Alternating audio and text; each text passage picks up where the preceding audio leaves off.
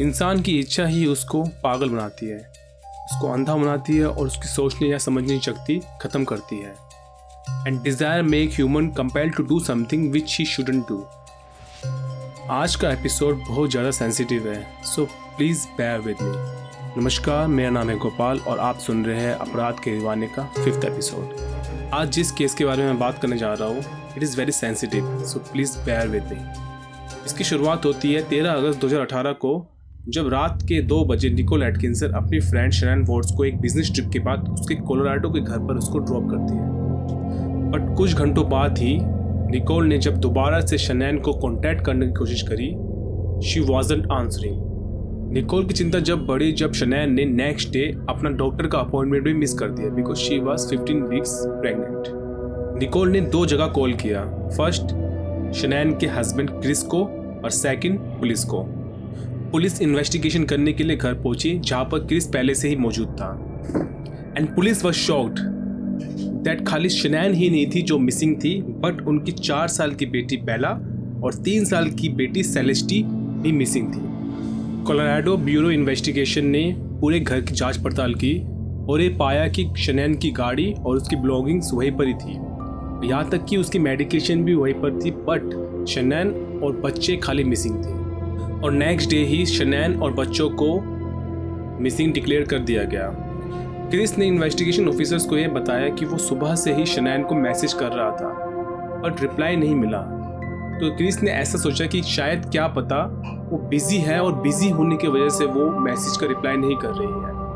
But जब Nicol का phone आया क्रिस को और उसने भी सेम बात बोली तो क्रिस को चिंता हुई और क्रिस और निकोल दोनों ही घर पर पहुँचे और जाँच पड़ताल करने लगे।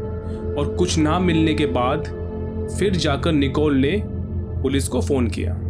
शाम को क्रिस ने रिपोर्टर्स को इंटरव्यू दिया, जिसमें उसने अपनी वाइफ शनैन से रिक्वेस्ट की कि वो घर वापसी आ जाए और सही सलामत हो उसके दोनों बच्चे और शनैन सही सलामत हो, जहाँ पर भी हो। And he was asking for them to come back जब एक रिपोर्टर ने क्रिस से ये क्वेश्चन पूछा कि क्या आप दोनों के बीच में कोई लड़ाई हुई थी तो क्रिस ने बात पलटते हुए ये बोला कि it wasn't a fight it was just like a emotional conversation between us investigation officers का फ़र्स्ट सस्पेक्ट क्रिस ही था. बिकॉज़ वो जब भी स्टेटमेंट दे रहा था, उसके स्टेटमेंट में हर बार कुछ ना कुछ अलग ज़रूर हो रहा था. It was drastically changing local police department C B I यानी कि Colorado Bureau of Investigation and F B I Federal Bureau of Investigation तीनों ने मिलकर क्रिस के फ़ोन रिकॉर्ड्स को छाना।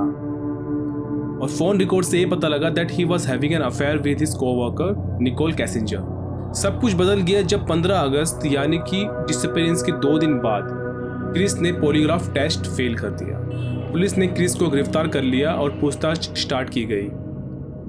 क्रिस की एक आखिरी रिक्वेस्ट थी कि वो सब कुछ बता देगा बट उससे पहले उसको अपने फादर से बात करनी है।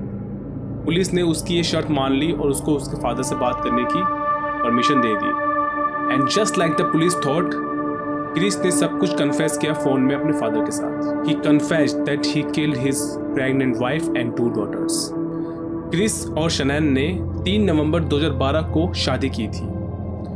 And they were happy with their life Chris एक पेट्रोलियम कंपनी में काम करता था और शनैन घर से काम करती थी। उनके पाँच साल के मैरिड लाइफ में उनको टू डॉटर्स हुई, एक बेला और एक सेलेस्टी शनैन सोशल मीडिया में बहुत ज़्यादा एक्टिव रहती थी और अपने लिटिल लिटिल मूवमेंट्स भी इंस्टाग्राम और फेसबुक में शेयर करती थी। शनैन को अपनी ये लिटिल फैमिली से बहुत प्यार था। वो क्रिस को और दोनों बच्चों को बहुत प्यार करती थी। But things have changed on 11 June 2018 जब शनैन ने एक वीडियो रिकॉर्ड करके क्रिस को ये बताया कि वो अपने तीसरे बच्चे के साथ प्रेग्नेंट है और ये न्यूज़ उन्होंने उसने सोशल मीडिया में लाइव शेयर की। According to Shanann's friend Nicole बच्चे और शनैन दोनों ही क्रिस को बहुत प्यार करते थे। इनफैक्ट एक वीडियो में क्रिस और शनैन की बड़ी बेटी बेला ने एक गाना भी गाया था अपने फादर को डेडिकेटेड करके। बेला ने क्रिस को डेडिकेटेड करके गाना गाया my daddy is a hero he helps me grow up strong he helps me snuggle to He reads me book, he ties my shoes, you are a hero through and through. Daddy daddy I love you माँ बच्चों के लिए ममता के रूप में होती है। वही फादर बच्चों के लिए एक सुरक्षा कवच होता है। बट इन दिस केस उसी बाप ने सुरक्षा कवच को भेजते हुए अपने ही बच्चों का कत्ल किया। That was so so heinous crime he did इस क्रैम के होने की वजह दो थी। पहला, क्रिस और शनैन के फाइनेंशियल प्रॉब्लम्स। क्रिस के हिसाब से वो फाइनेंशियल प्रॉब्लम से जूझ रहे थे। 2015 में उन्होंने अपने आप को दिवालिया भी घोषित किया था। और दो बच्चे होने के बाद भी जब क्रिस को ये पता लगा कि वो तीसरे बच्चे का भी बाप बनने वाला है सो उसकी दिक्कतें और ज़्यादा बढ़ गई थी।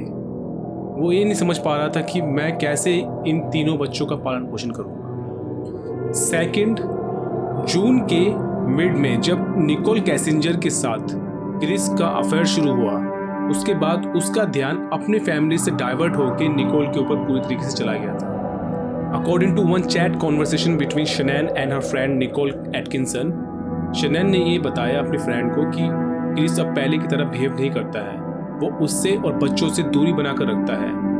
और शायद में भी, शनैन ने बातों बातों में ये भी बोला था कि शायद क्रिस का कहीं और अफेयर चल रहा है।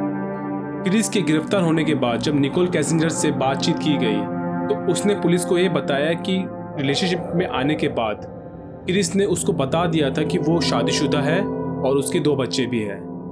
बट क्रिस ने साथ में ये भी बोला था कि उसकी मैरिड लाइफ अब ख़त्म हो चुकी है और वो लोग सेपरेशन के पास में चल रहे हैं और कुछ दिनों बाद वो लोग डाइवोर्स ले लेंगे।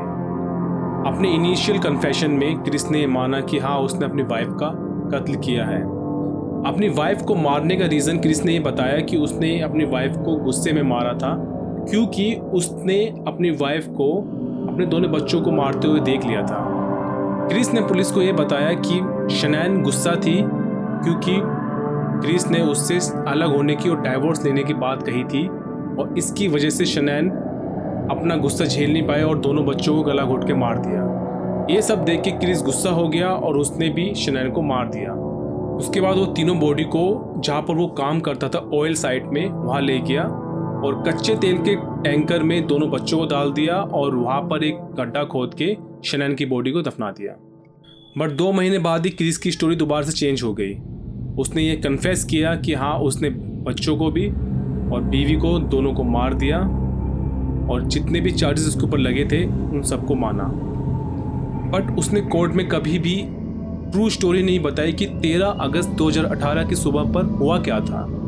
बट उसने जेल में अपने पाँच घंटे के इंटरव्यू में सब कुछ खुल खुल कर बताया। उसने बताया कि 13 अगस्त 2018 की सुबह उसकी और शनैन की लड़ाई हुई थी, क्योंकि क्रिस ने शनैन से अपने अलग होने की बात रखी थी।